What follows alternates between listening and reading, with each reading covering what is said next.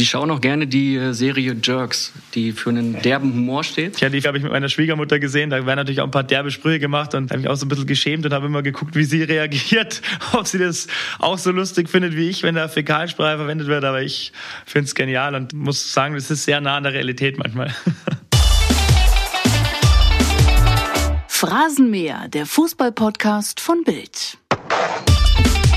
Moin Moin und herzlich willkommen zur allerersten Folge vom Phrasenmäher, dem neuen Fußball-Podcast von Bild. Ich bin Kai Tramann, ich darf seit 2001 für Bild über die Bundesliga berichten und zusammen mit euch möchte ich ab sofort in diesem Podcast die spannendsten und interessantesten Menschen im Fußball interviewen und mal über die Dinge sprechen, die sonst leider einfach viel zu kurz kommen. Das heißt, wir wollen hier diskutieren, wir wollen analysieren und vor allen Dingen ganz viel lachen. Wir wollen eine Menge Spaß haben und uns einfach mit den Menschen im Fußball beschäftigen, so wie wir sie noch nie erlebt haben. Jetzt schon mal für dich der Hinweis, den Phrasenmäher wird es ab sofort regelmäßig geben. Das heißt, du findest diesen Podcast auf Bild.de oder abonniere ihn einfach in deiner Podcast-App, zum Beispiel auf iTunes, Spotify oder Soundcloud. Dann verpasst du garantiert nichts und bist immer informiert, wenn die neueste Folge erscheint. Unser heutiger Gast ist übrigens mein absoluter Wunschgast für die allererste Phrasenmäher-Folge. Ich sitze hier in Zutzenhausen bei Hoffenheim auf dem Trainingsgelände der TSG mit einem wunderschönen Blick auf die Plätze, sind so 30 Meter entfernt und an meiner Seite sitzt der Trainer der TSG. Hallo Julian Nagelsmann. Hallo, grüße Sie. Vielen Dank schon mal, dass Sie sich die Zeit nehmen, Herr Nagelsmann. Und Sie müssen jetzt auch gleich ein bisschen arbeiten, denn im Phrasenmäher stellt sich der Stargast ab sofort immer selbst vor. Schließlich kennen Sie sich ja auch am besten. Was ihr über mich wissen solltet. So, mein Name ist Julian Nagelsmann, ich bin 30 Jahre alt, bin Trainer der TSG Hoffenheim, bin absoluter Naturliebhaber und Actionsport-Freak. Das haben wir gestern schon gehört. Es das heißt, dass Sie hier durch die Wälder und Hügel äh, ab und zu mal mit dem Mountainbike fahren. Ist das richtig? Ja, mit Mountainbike, mit einer Elektrocross, also einige Dinge, die fahrbaren Untersatz bieten, fahre ich hier durch das Gelände. Am liebsten mit dem Mountainbike natürlich. Ähm, das macht mir großen Spaß und ja, macht meinen Kopf auch frei zu dem ganzen Alltagsstress, den man im Fußball schon hat. Äh, und das ja mit mein liebstes Hobby, was ich neben dem Fußball jetzt habe. Hier stehen auch äh, Schilder an der Straße. Vorsicht, fliegender Nagelsmann, bitte nur 30 fahren. Wurden Sie schon mal von einem Auto erwischt? Soweit ist es noch nicht, Gott sei Dank. Ich äh, versuche mal aufzupassen. Neulich ist mir passiert, dass ein Elektroauto von hinten kam. Das habe ich nicht gehört und äh, habe einmal nicht geguckt. Da war es schon ein bisschen eng, aber bis, bisher bin ich immer gut durchgekommen. Danke der Nachfrage. Ich habe äh, zwei gute Nachrichten für Sie. Einmal habe ich in meiner Hand eine kleine Hupe, die klingt äh, so. Die dürfen Sie in diesem Podcast zweimal benutzen. Und zwar dann, wenn Sie mal eine Frage nicht beantworten wollen. Und auch ich darf sie benutzen, diese Hupe, auch zweimal. Und zwar dann, wenn Sie eine Phrase dreschen oder wenn ich merke, Sie reden um den heißen Brei herum. Ich hoffe, das ist okay. Sehr gerne, sehr gerne. Sie haben zudem erstmals ganz legal die große Chance, der Redaktion vom Bild mal so richtig die Meinung zu geigen. Sagen Sie uns einfach, was Ihnen nicht gefällt. Geben Sie uns eine Bildnote, hauen Sie mal drauf, was immer Sie wollen, in unserer neuen Rubrik. Das Bildbashing. Ja, da muss ich ein bisschen unterscheiden zwischen äh, der Berichterstattung in erfolgreichen Zeiten und nicht erfolgreichen Zeiten. Das äh, unterscheidet sich natürlich extrem, auch bei der Bildzeitung extrem. Ja, in der nicht so erfolgreichen Zeit von uns, ähm, das, was mich gestört hat, waren einfach persönliche Noten, die reinkommen, dass äh, ja, Ausdrücke verwendet werden wie, wie Versager, äh, wo, wo Menschen dargestellt werden und Meinung gebildet wird, die die Leute einfach in der, äh, in der Welt auch übernehmen, weil sie die, die Schlagzeilen, die Überschriften lesen, die vielleicht nicht immer äh, von der richtigen Quelle stammen oder auch nicht immer mit äh, so viel Inhalt gefüllt sind, sondern einfach ein Meinungsbild über einen Menschen kreieren, nicht über die nicht über den Trainer, sondern über die Person, vielleicht Julian Nagelsmann oder auch über die Person eines Spielers und über den Menschen und nicht zwingend nur über den Spieler an sich, was auf dem Feld abliefert. Und ähm, ja, diese persönliche Note gefällt mir da nicht immer, diese Ausdrucksweise gefällt mir nicht immer.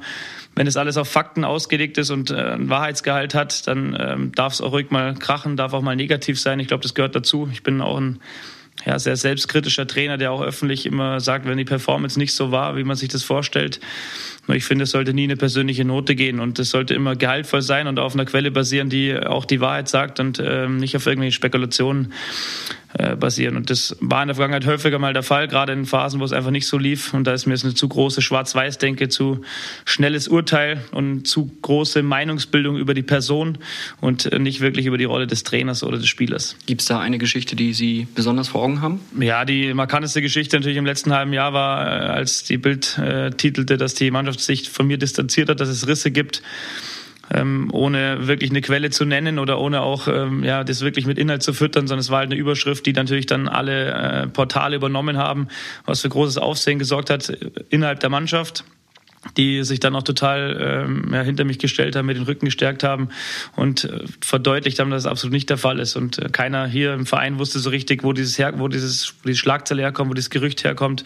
Keiner konnte sich erklären, weil die Beziehung zur Gruppe auch in der Phase, wo es nicht so lief, immer außergewöhnlich gut war, sowohl von mir zur Mannschaft, aber auch vom Trainerteam zur Gruppe. Und wir hatten immer ähm, ja immer noch ein gemeinschaftliches gemeinschaftliches Ziel und ähm, deswegen war es schon ja eine sehr verwunderliche Schlagzeile, die auch ähm, wehgetan hat, bin ich ganz ehrlich. Wir haben ja noch eine Hoffnung, und zwar, dass Sie in der Sommerpause den Marcel Risse kaufen, weil dann machen wir wieder die große Headline Nagelsmann Risse in der Mannschaft, dann würde wieder alles hinhauen. Ne? Ja, ich glaube, er hat bei 1. FC Köln verlängert oder sich bekannt, dass er auch in der zweiten Liga bleibt, also wird es eng.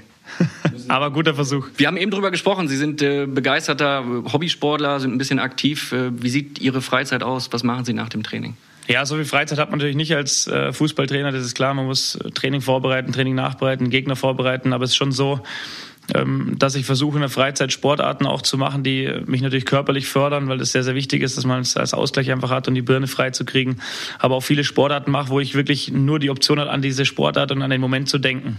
Ich bin, ähm, ich fahre gern Auto, aber trotzdem ist das nichts, was mich ablenkt vom Alltag, sondern hat man die, die Chance, immer weiter nachzudenken über, über die Spiele, über die kommenden Gegner und man kriegt eigentlich keinen richtigen Abstand. Und das ist das, ja, mein großes Ziel mal gewesen, als ich ähm, ja, die, mein, mein liebstes Hobby so gefunden habe, das Mountainbiken, das auch rasant bergab zu machen, weil ich da wirklich nur an den Moment denken kann und das eine Sportart ist, die nicht zwingend lebensgefährlich ist, was ich schon mal gut finde, aber trotzdem so viel Action bietet, dass sie mir nicht erlaubt, äh, in dem Moment an, an den nächsten Gegner zu denken. Und ich glaube, das ist ein ganz bedeutender Faktor. Des Weiteren habe ich natürlich einen kleinen Sohn, der äh, gerne mit seinem Papa Zeit verbringt und was ich auch sehr, sehr gerne mache. Und ähm, ich versuche immer rechtzeitig zu Hause zu sein, dass ich mit ihm noch Abendessen kann, ihm ins Bett bringen kann. Das gelingt mir nicht immer. Gerade jetzt in der Phase, wo die Transfers auch diskutiert werden, da habe ich sehr, sehr wenig Zeit, aber bald ist Urlaub, dann hat er mehr von seinem Papa. Und das ist natürlich auch ein, ganz bedeutender Faktor, die Familie, klar. Gibt es was, äh, ein Lieblingslied, was Sie für ihn singen? Oh, ich singe extrem viel. Ich bin so ein kleiner Chartstürmer, was immer aktuell gerade in den Charts ist. Ähm, das singen wir. Sein Lieblingslied ist Say Something von äh, Justin Timberlake. Das singt er sehr gerne selber. Äh, er kann, kein, kann, kann natürlich kein richtiges Englisch, aber er, er, behauptet, dass er super Englisch kann. Und es ist schon lustig, wenn er es dann singt. Ähm, ja, den, den Chorus, den kann er, glaube ich, ganz gut.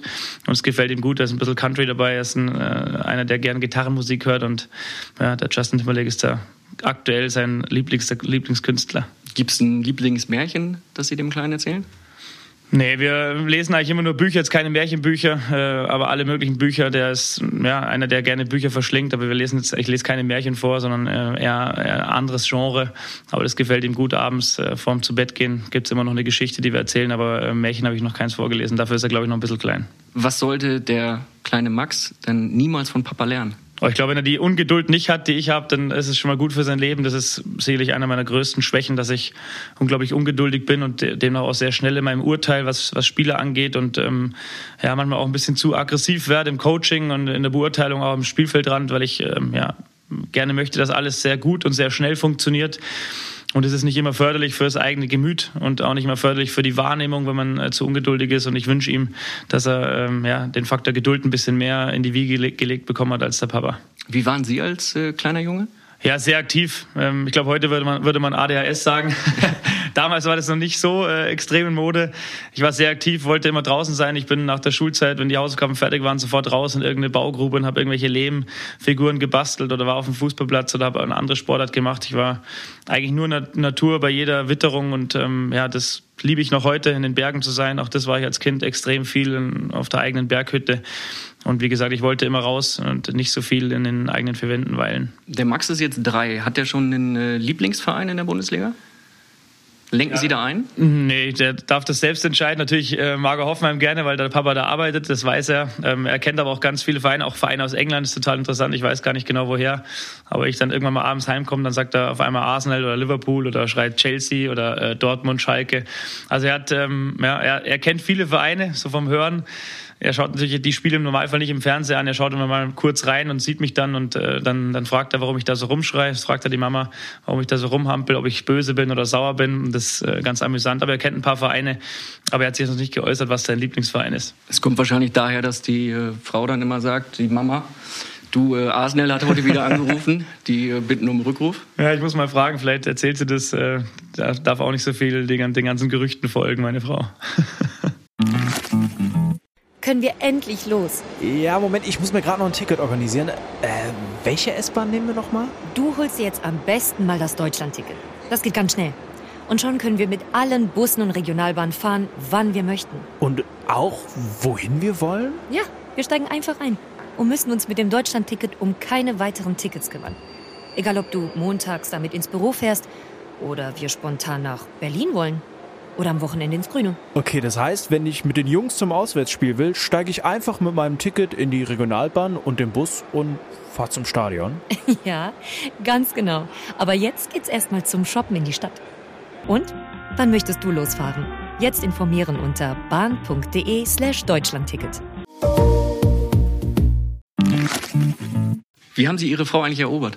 Ja, das war ganz witzig. Eigentlich in, in der Schule habe ich die kennengelernt. Ähm, die ist in der Pause immer an mir vorbeigesprintet. Die ist ja nicht ganz so groß und hat aber riesen Schritte gemacht. Und äh, da ist mir aufgefallen, dass sie immer die Erste sein wollte am Pausenverkauf. Obwohl sie eine sehr, sehr gute Figur hat, hat sie da gewirkt, als wenn sie süchtig ist nach äh, Schnitzelsemmeln. Das war Gott sei Dank und ist Gott sei Dank nicht der Fall.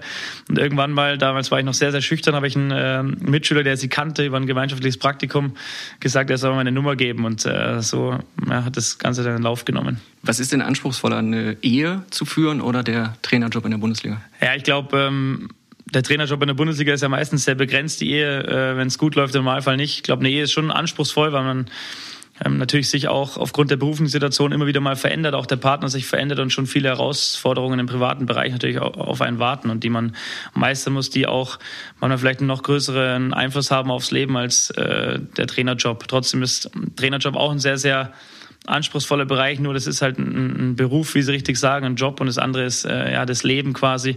Und ich würde schon sagen, dass die Ehe an sich ein bisschen komplizierter ist. Aber auch reizvoll natürlich. Ja, absolut. Natürlich, ähm, es gibt ja nicht so viele Paare, die es durchhalten äh, bis ans Lebensende. Es ist reizvoll. Ich, ja, ich habe äh, meine Frau jetzt schon äh, seit, oder bin mit ihr seit elf Jahren zusammen und wir haben ähm, sehr, sehr viel erlebt in diesen elf Jahren. Und natürlich ist es reizvoll, äh, das erfolgreich weiterzugestalten. Was nervt denn Ihre Frau an Ihnen? Also was an Julian Nagelsmann stört?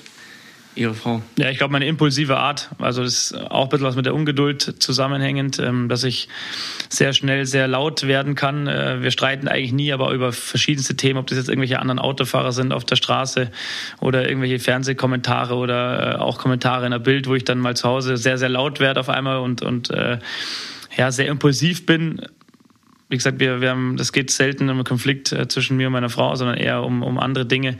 Und da wünscht sich auch hin und wieder mal ein bisschen mehr äh, den gelassenen Julian als den aufbrausenden. Das heißt, Sie werden dann einmal kurz laut und dann hat sich das nach einer kurzen Zeit auch wieder erledigt oder zieht sich das dann über eine Stunde? Nee, das zieht sich nicht. Ich steige mich relativ schnell, äh, relativ rasant in irgendwas rein und äh, komme aber relativ schnell auch wieder runter. Ähm, nur das rasante Reinsteigen, da, Reinsteigern, da muss man erstmal schlucken, glaube ich, wenn man das mitbekommt. Ähm, kann über ganz verschiedene Themen gehen und dann äh, ja, guckt sie ab und zu mal erschrocken. Aber wie gesagt, ich komme auch ganz schnell wieder runter und bin äh, wieder ganz der Liebe.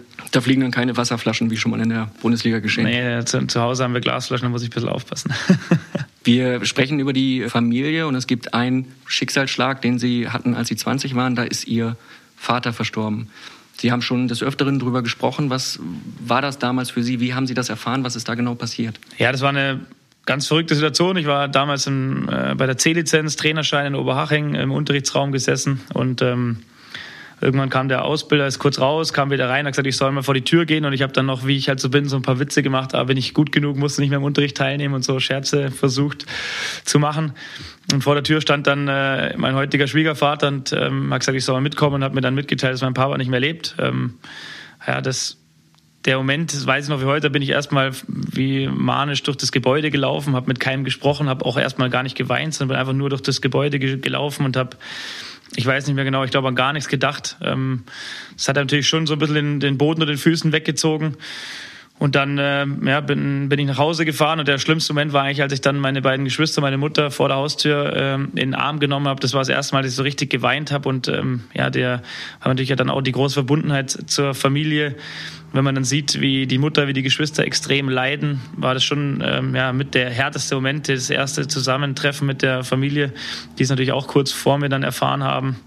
ähm, ja, das war eine, eine sehr traurige Zeit, das habe ich ja schon oft gesagt und kann sich auch jeder vorstellen.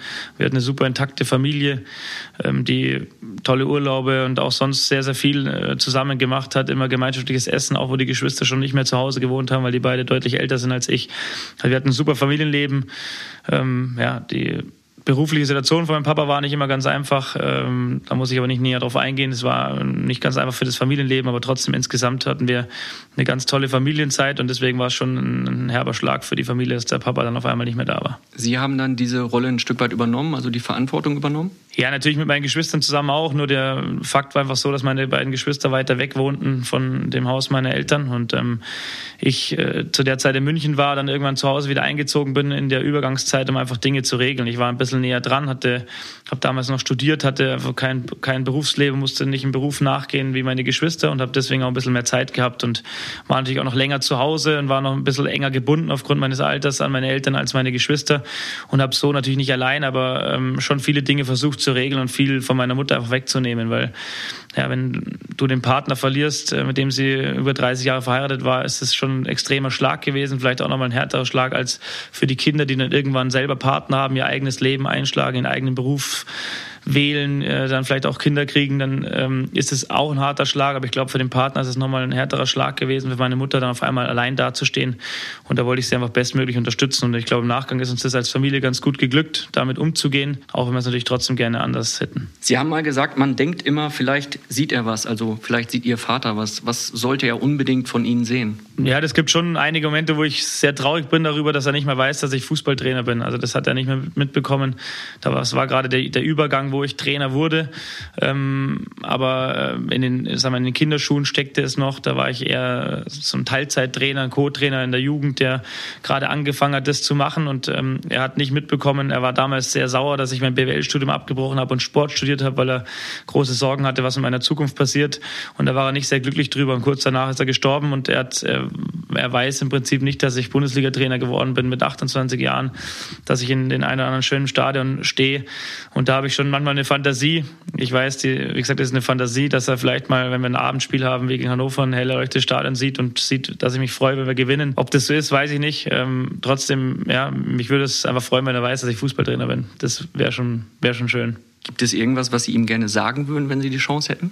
Ja, dass ich nicht, nicht sauer bin, äh, dass er nicht mehr da ist und dass ich mir wünschen würde, dass er noch da ist, aber dass ich nicht ähm, sauer bin oder beleidigt bin, viele Dinge verstehen kann, die passiert sind in, in seinem und in unserem Leben. Und äh, ja, dass, dass wir alle versuchen, das Beste aus unserem Leben zu machen, auch wenn er nicht mehr da ist. Darf ich da kurz nachfragen, wenn Sie sagen, dass Sie nicht sauer sind, dass er nicht mehr da ist? Ist er freiwillig gegangen damals? Ja, genau. Können Sie sagen, wie das passiert ist? Oder? Es war bei uns zu Hause. Viel mehr kann ich da nicht oder will ich da auch nicht drauf eingehen, ähm, weil es natürlich sehr persönlich ist. Aber es war ähm, ja auch ein Grund, warum wir dann das Haus schnellstmöglich verkauft haben, weil einfach ja viele Erinnerungen und auch ja nicht so schöne Bilder für meine Mutter äh, ja damit einhergingen und deswegen war dann ein Neuanfang für meine Mutter, den sie auch geschafft hat, äh, sehr sehr bedeutend. Im Weltpodcast Die Sache mit der Liebe sprechen wir darüber, was hinter dem schönsten Gefühl der Welt steckt. Wir, das bin ich, Anna Peinelt. Und ich, Christian Thiel. Es geht um ehrliches Dating, scheinbar unüberwindbare Beziehungsprobleme und um alles, was den Liebesalltag so ausmacht. Alle zwei Wochen montags neu bei Welt und überall da, wo es Podcasts gibt. Wechseln wir an der Stelle mal das Thema und reden mal über Sie als Fan. Wer war früher Ihr Lieblingsspieler? Ja, ganz zu Beginn Ala Sutter. Ich weiß, nicht, ich weiß noch genau, es lag an seiner Frisur. Der hatte ganz lange, lange blonde Haare. Das hat mich beeindruckt als Kind. Und dann äh, ein bisschen später war es Mehmet Scholl. Ähm, ja, ich war als Kind Bayern-Fan aufgrund meines Bruders, der mich da geprägt hat. Und da war ich auch früher auf dem Olympiastadion und Mehmet Scholl hat einfach eine ja, außergewöhnlich gute Zeit bei Bayern München gehabt mit vielen äh, schönen Freistoßtoren und war ein außergewöhnlich guter Fußballer, der ähm, ja, auf einer Offensivposition gespielt hat, was eh Kinder und Jugendliche mehr begeistert als vielleicht ein Verteidiger. Und es war lange Zeit mein Lieblingsspieler. War er als äh, Fußballer besser als als äh, TV-Experte? Ich finde ihn als TV-Experte auch gut. Ähm, ich glaube, als Fußballer war er ein bisschen besser, wenn er, äh, weil, er, weil er außergewöhnlich gut war. Aber ich finde, als TV-Experte bringt er auch immer frischen Wind rein und bin äh, ganz zufrieden mit der Performance. Was war Ihr erstes Trikot, das Sie sich äh, gekauft haben als kleiner Junge oder geschenkt bekommen haben? Ja, das war, ähm, das gelb-grüne Bayern-Trikot. Ich glaube, Auswärtstrikot war das damals, mit äh, allerdings mit Lothar Matthäus hinten drauf, ähm, mit dieser grünen Hose und den gelben Stutzen. Furchtbare Farbkombination, ehrlich gesagt, in so einem äh, Ballonseide glänzenden Material. Das weiß ich noch, das habe ich äh, mir damals gekauft, ich glaube, von meinem dritten, vierten Taschengeld. Ähm, aber ja, das wird auf jeden Fall nicht in die Geschichte als das schönste Trikot eingehen, was ich hatte. Wann haben Sie sich das letzte Mal eine Karte für ein Fußballspiel gekauft? Puh, das ist lange her. Ich glaube, tatsächlich gekauft habe ich mir eine Karte fürs äh, war es Champions League Halbfinale der Frauen Bayern gegen Paris. Also es war letztes Jahr, glaube ich. Da habe ich mir tatsächlich oder einen Kumpel eine Karte. Ich hatte eine, habe einen Kumpel eine gekauft. Ähm, aber für einen Bundesligaspieler so, das ist schon ganz lange her. Wir wollen dem Phrasenmäher auch ein bisschen die Chance bieten, dass Sie mal über das reden können, was Sie gerne mal thematisieren wollen, über Themen, die sonst nicht zur Sprache kommen. Und dafür haben wir eine neue Rubrik. Das Wunschkonzert. Welche Frage wollten Sie schon immer mal beantwortet wissen oder gestellt bekommen und dann beantworten? Ja, ich habe, äh, ich finde immer die Frage ganz interessant, wenn, äh, wenn die mir gestellt wird, was ich äh, nach meiner Karriere plane oder warum ich äh, in meinem Kopf habe, mit 45 oder 50 irgendwann aufzuhören, was der Hintergrund ist und ob ich mir zutraue, das zu schaffen. Das finde ich immer ganz interessant, weil es anscheinend sich immer wieder mal Trainer vornehmen, irgendwann frühzeitig einen Absprung zu schaffen, aber irgendwann so in diesem Business sind, dass sie es nicht schaffen. Und ähm, ja, ich habe die feste Überzeugung, das gerne machen zu wollen, das nicht äh, bis 70 machen zu wollen, Trainer zu sein, sondern ähm, ich immer abhängig von der finanziellen Situation, aber irgendwann auch in meiner großen Leidenschaft den Bergen näher zu kommen und da vielleicht auch ähm, ja jetzt nicht nur Freizeit zu haben, sondern auch einen, einen, Job zu haben, eine Firma zu haben, die Freizeitangebote anbietet, äh, Mountainbike-Touren, Wandertouren, Skitouren. Das ist eine große Leidenschaft von mir, einfach in der Natur zu sein, gerne auch mit dem Zelt über mehrere Tage in Alpencross zu machen. Da ähm, bin ich unglaublich glücklich, sehr nah äh, am Himmel, sehr nah an der Natur, ohne meistens ohne Handyempfang ohne Störfaktoren wie Fernseher, Radio, sondern man kann einfach nur äh, der Natur lauschen und sich auch körperlich auspowern. Und das sind sehr große Glücksmomente für mich. Und die äh, hätte ich gerne noch in der Zeit, wo ich auch noch gut laufen und mich gut bewegen kann. Gibt es eine TV-Show, die Sie gerne mal moderieren würden? Äh, ich fand damals äh, Zonk hieß es, glaube ich. Oder, äh, mit Jörg Träger. Mit Geh Jörg aufs Ganze. Träger, das Geh aufs Ganze, genau so hieß es. Fand ich super. Das habe ich gern geguckt. Natürlich war es auch schön, wäre zu moderieren, wenn nur die Liebe zählt. Immer so die, äh, die romantischen Momente zu sehen und dann äh, die glücklichen Menschen zu sehen, wenn sie sich vereinen und sich finden oder Heiratsanträge machen. Wäre auch eine ganz nette Sache. Was ich auch immer ganz schön finde, ist, äh, vermisst die Sendung, wenn sich Leute nach 20, 30 Jahren wiederfinden. Auch total emotionale Momente. Ich bin sehr nah am Wasser gebaut und weine dann am Fernseher mit. Ob ich das zwingend moderieren muss, weiß ich nicht. Aber äh, ich wäre gerne mal dabei, wenn sich welche, die sich 30 Jahre nicht gesehen haben, wieder treffen. Und ich wäre dafür verantwortlich, dass sie sich wieder treffen. Wäre eine schöne Sache. Sie schauen auch gerne die äh, Serie Jerks, die für einen derben Humor steht. Ja. Warum schauen Sie die gerne? Erstens gefällt es mir, dass sie einfach ihre realen Namen verwenden. Alle Schauspieler, die da mitmachen oder auch ob Sido war, alle so heißen, wie sie in Wirklichkeit heißen. Und deswegen hat es so einen realen Touch. Und man kann sich einfach die Dinge, die da passieren, äh, real vorstellen, dass sie tatsächlich passieren. Das, äh, der Herr Ullmann hat einfach ein Talent dafür, finde ich, äh, da so ganz real zu wirken und sich in irgendwelche Situationen rein zu manövrieren, wo er nicht mehr rauskommt. Und das ist immer so ein bisschen Fremdschämen auch dabei. Und man kann sich hineinversetzen, was, was würde ich jetzt tun, wenn ich in der Situation wäre. Und äh, ja, die eine, die eine Folge, wo er seine Ex-Freundin in dem Müllcontainer sieht und dann zum Essen eingeladen wird. Da, ich habe, glaube ich, selten zwei Stunden in meinem Leben durchgelacht, aber da, als sie dann mit dem halben Hackbraten vom Vorabend in dieser Nobelvilla angekommen sind, alle im Abendkleid und sie im Jogginganzug, da habe ich mir gedacht, das hätte tatsächlich passieren können. Das ist einfach unglaublich witzig. Ja, die Folge habe ich mit meiner Schwiegermutter gesehen. Da werden natürlich auch ein paar derbe Sprüche gemacht und da habe ich auch so ein bisschen geschämt und habe immer geguckt, wie sie reagiert, ob sie das auch so lustig findet wie ich, wenn da Fäkalsprache verwendet wird. Aber ich ich finde es genial und ähm, ja, muss sagen, das ist sehr nah an der Realität manchmal. Fand es die Schwiegermutter denn auch gut, oder? Ja, die hat auch mitgelacht. Ich weiß nicht, ob sie, meistens hat sie wahrscheinlich gelacht, weil ich so herzlich gelacht habe, aber ich glaube, teilweise fand sie es auch ganz witzig. Hackbraten ist, wenn ich richtig informiert bin, ihr Lieblingsessen. Ja, das kann ich sehr gut kochen und äh, esse es auch sehr gerne. Ich äh, mache immer eine spezielle Soße mit ein bisschen Früchten dazu. Ähm, ja, ist ein sehr einfaches Essen, ehrlich gesagt, aber ich lieb's. Und ähm, ja, wenn immer ich Zeit habe, deswegen werde ich auch im Trainerteam Hacki genannt, weil ich oft mein Trainerteam einlade zum Hackbraten essen und deswegen habe ich den, ja, vielleicht nicht ganz erotischen Spitznamen Hacki. Wie oft äh, stehen Sie denn in der Küche, wenn ich fragen darf? Ja, nicht so oft, ehrlich gesagt. Aber wenn, dann äh, versuche ich immer was Schönes zu kredenzen. Ich habe ähm, schon große Lust zu kochen. Mir macht das Spaß, muss ich ehrlicherweise sagen. Das Aufräumen weniger. Nur es ist einfach sehr zeitintensiv. Wenn man jetzt nicht so geübt ist und nicht so das gewohnt ist, ständig in der Küche zu stehen, dann ist es schon zeitintensiv und die Zeit habe ich nicht immer oder möchte ich auch gerne für was anderes nutzen. Die meiste Zeit kocht schon meine Frau, da bin ich ehrlich. Aber es gibt auch ähm, Tage, gerade sonntags, wo ich mal in der Küche stehe und auch mal ein Dreigang-Menü zaubern kann, was im Normalfall auch ganz passabel schmeckt. Jetzt reden wir über das Fernsehen, wir reden über Essen, wir reden über Mülltonnen. Sind wir automatisch bei einem Format? Äh, wen würden Sie gerne mal in den Dschungel schicken? Oh, in den Dschungel? Das ist eine gute Frage. Wahrscheinlich meinen Videoanalysten Benjamin Glück würde ich gerne mal im Dschungel sehen. Warum? Ja, ich glaube, weil er das ganz gut machen würde. Ist auch ein Naturliebhaber. Der wird wahrscheinlich jedes Tier essen, was ihm da äh, vorgelegt wird. Und ähm, ja, der glaubt, dass das äh, auch Spaß wäre für die Zuschauer, weil er immer einen lockeren Spruch auf den Lippen hat. Ich will jetzt keinen äh, ganz Prominenten da reinschicken, nicht, dass die sich beschweren, das, was ich da im Schilde für. Von dem würde ich ihn nehmen. Ich glaube, dass er äh, sich da ganz wohlfühlen würde und auch eine gute, gute Figur abgeben würde.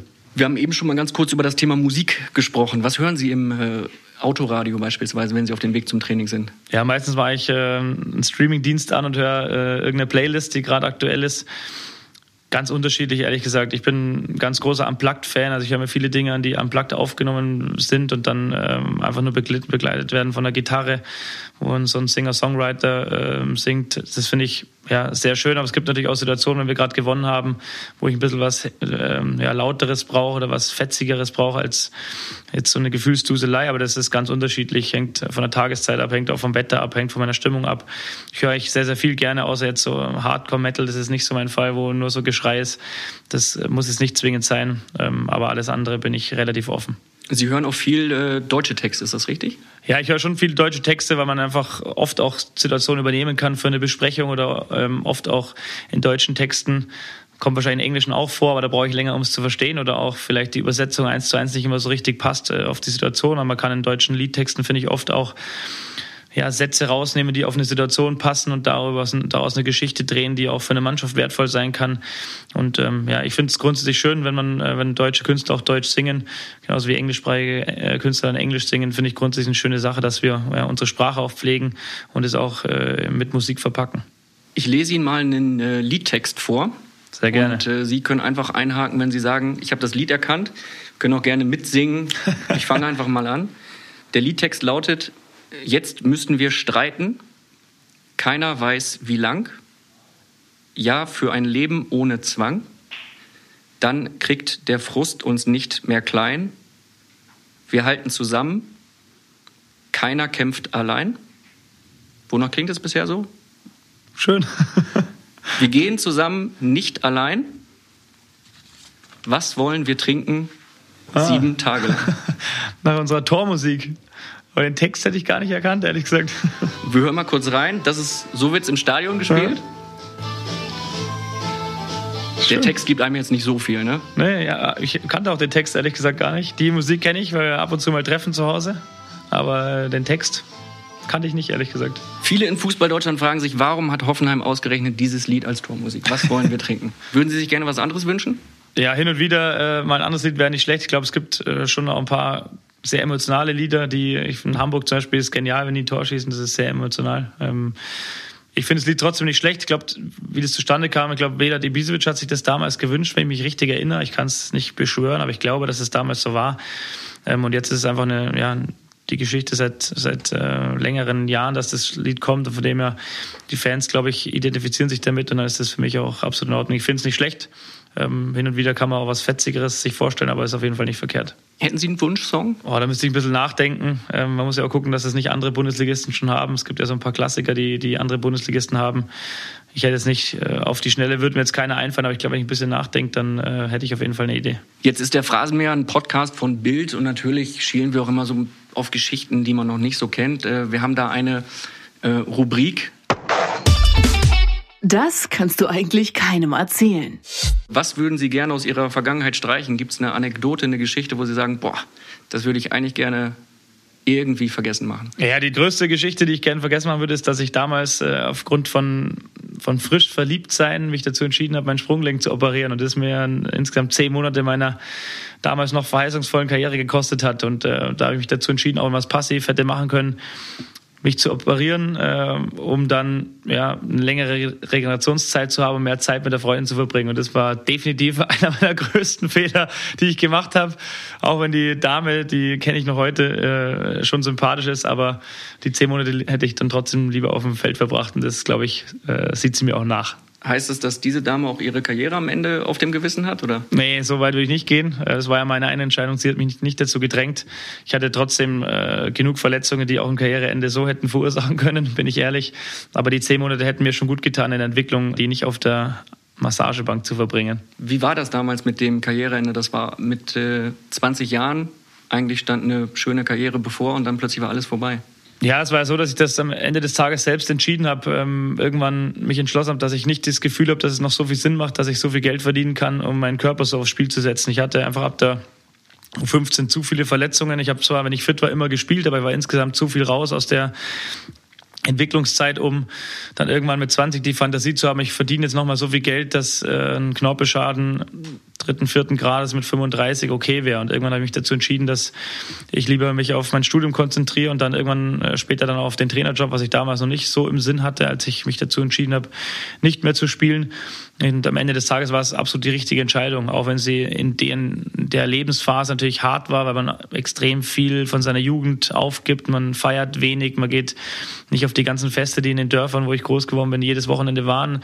Man verliert natürlich auch Freunde, weil man die Schule wechselt, man wechselt den Wohnort Sport, man hat wenig Zeit, man stößt auch nicht immer auf Verständnis, wenn man alles absagt, wenn man nicht auf irgendwelche Geburtstage kann, weil man am nächsten Tag ein Spiel hat. Und ähm, ja, es entwickelt sich auch ein Bild in einem direkten Umfeld, wo auch Worte wie Arroganz fallen, weil man einfach wenig Zeit hat und es dann falsch gedeutet wird und äh, nichts mit Lustlosigkeit oder Arroganz zu tun hat, sondern mit einer ja, nötigen Professionalität, um deine Ziele zu erreichen. Von dem her war das eine sehr harte Entscheidung, weil man erstmal das Gefühl hat, ich gebe jetzt sieben Jahre meines Lebens, habe ich alles dafür getan, jetzt gebe ich es einfach so her. Trotzdem, das sage ich immer auch im Nachgang, ist ein Vereinsleben, ob das jetzt Fußball ist oder auch eine andere Sportart oder ein Musikverein oder ein Schauspielclub, das ist ganz egal. Für eine Entwicklung, ob dann am Ende immer eine Profi, Schauspiel, Musiker oder Sportlerkarriere rauskommt, nicht das Entscheidende, sondern du lernst einfach Werte, Verhalten in einer Gruppe kennen, was dein Leben prägt und was dir in deinem Leben auch was bringt. Und mir hat es was gebracht und ich bin überglücklich über die Zeit, auch wenn ich natürlich gerne Profi geworden wäre. Sie haben eben das Thema Arroganz angesprochen. Das ist etwas, was dann und wann auch fällt, wenn man über Sie spricht. Der ist arrogant geworden, der ist abgehoben, dem äh, bekommt der Erfolg nicht. Was sagen Sie, wenn Sie sowas hören? Ja, bekomme ich jetzt nicht mehr ganz so viel zu hören, wie es schon, wie es schon mal war. Grundsätzlich, wenn ich irgendwo in einen Raum reinkomme und die Leute kennen mich nicht, ist es erstmal so, dass ich anscheinend eine gewisse Wirkung habe, der ich mir schon bewusst bin, aber vielleicht nicht in der Kraft dann, wie es tatsächlich ankommt und erstmal wirklich arrogant und vielleicht auch unnahbar. Und ich sage immer, dass es natürlich keine schönen Attribute sind und ich es auch so nicht genannt werden möchte. Trotzdem ist es so, dass man am Ende des Tages sagen muss, die Leute müssen einen kennenlernen und dürfen sich dann auch gerne ein Bild machen. Und wenn mich einer kennenlernt, und mich dann arrogant nennt oder mich arrogant findet oder sagt, dass ich abgehoben bin, dann darf er das gerne urteilen, weil dann kann er sich auch ein Bild erlauben, weil er mich kennengelernt hat.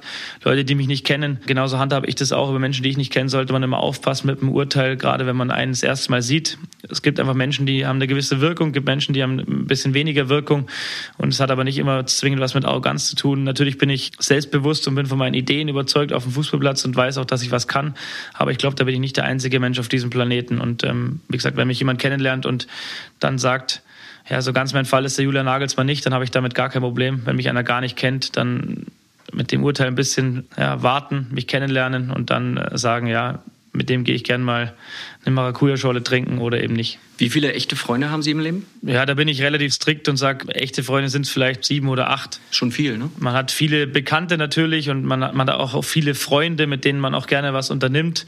Aber es sind, sag mal, die, die, ja, die Zahl, mit denen ich über alles sprechen würde, es sind vielleicht drei oder vier. Dann würde ich aber noch einen erweiterten Kreis von drei oder vier als echte Freunde dazuzählen, denen ich vielleicht nicht jedes Detail meines Lebens sagen würde. Aber es gibt zwei, drei, mit denen ich tatsächlich über alles sprechen würde. Ähm, vielleicht auch mal über Dinge, die man nicht sofort der Frau sogar erzählt, sondern ähm, ja, über, über alles, alle Ängste und Sorgen, über alle fröhlichen, glücklichen Momente. Und da bin ich auch sehr froh, dass ich die drei, vier habe bei meiner Seite. Und mit denen reden Sie teilweise eher über gewisse Themen, die dann später erst bei ihrer Frau landen? Ja, ich finde immer, dass man äh, gewisse Themen nicht zwingend immer nur in einer Ehe oder Beziehung besprechen muss, sondern die vielleicht auch damit gar nichts zu tun haben oder vielleicht auch eine Ehebeziehung belasten würden oder die Stimmung belasten würden. Ähm, gerade wenn es um berufliche Themen geht oder auch ja, in der Phase, wo viel Negatives geschrieben wurde, finde ich nicht, dass man sich immer nur mit der Frau austauschen muss, sondern dass man da auch versucht, die Welt, die zu Hause sehr gut ist und sehr heil ist, auch zu schützen und nicht alle Sorgen damit reinzutragen oder Dinge, die einen aufregen. Und äh, da, wenn man echte Freunde hat und da ist Benjamin Glück, mein Analyst, sicher das Paradebeispiel, mit dem ich über alles spreche, der mich in allen Lebenslang unterstützt, so ähm, ja, wie man sich besser nicht vorstellen kann. Und da wird dann viel auch abgefedert, sodass man auch mit einem freien Kopf ohne großen Ärger auch nach Hause kommt und diese Welt eben nicht erschüttert, die äh, nicht erschüttert werden muss. Wie kommunizieren Sie mit Ihren Freunden? Ist es per Telefon, SMS, WhatsApp oder doch lieber das persönliche Gespräch? Am liebsten natürlich ein persönliches Gespräch. Ich habe natürlich auch viele Freunde in München und in Landsberg am Lech, wo ich jetzt nicht so oft bin und die auch nicht so oft hierher kommen dann ist äh, WhatsApp schon das, was, was am leichtesten und schnellsten geht aktuell. Ich bin kein großer Telefonierer, das, das mache ich nicht so gerne, schreibe ich lieber. Am liebsten natürlich persönlich, aber es ist nicht immer möglich. Mögen Sie Sprachnachrichten bei WhatsApp? Ja, mag ich sehr gern. Das ist ja schon der schwierigste Faktor bei, bei SMS oder bei WhatsApp oder bei Messenger-Diensten, eine Stimmung irgendwie mitzuteilen oder auch eine Ironie zu verpacken, dass der andere das immer versteht. Und wenn man dann, wie ich, oft nur drei Wörter schreibt, kommen die vielleicht mal ganz anders an, als man es meinte, wenn man sie dann spricht und ähm, sie die Tonlage hören vielleicht auch ein Lächeln in der Stimme wahrnehmen, dann kommen Worte oft ganz anders rüber, als man sie schreibt, wie sie dann rüberkommen. Von dem her ist eine Sprachnachricht schon ein gutes Gimmick, was ich auch oft nutze. Das trifft sich gut, denn wir haben eine Sprachnachricht äh, für Sie. Wir haben im Phrasenmäher die Rubrik Die Fragen der Fans. Mhm. Natürlich ist es jetzt die erste Folge und der Phrasenmäher kann auch gar keine Fans haben, weil uns gibt es ja quasi erst seit heute. Ja. Also haben wir für diese Rubrik Die Fragen der Fans mal Fans, die möglicherweise eines Tages mal den Phrasenmäher hören, ja. ganz gezielt angesprochen. Und einer, der auch zufälligerweise aus München kommt, der hat uns sogar geantwortet und hat eine Frage an Sie. Die Fragen der Fans. Hallo lieber Julian, Sandro Wagner hier, der beste Spieler, den du je trainiert hast. Ich habe eine Frage an dich. Und zwar, ist es ruhiger geworden ohne mich auf dem Trainingsplatz in Hoffenheim? Und vermisst du mich ein bisschen? Würde mich über eine Antwort freuen. Servus.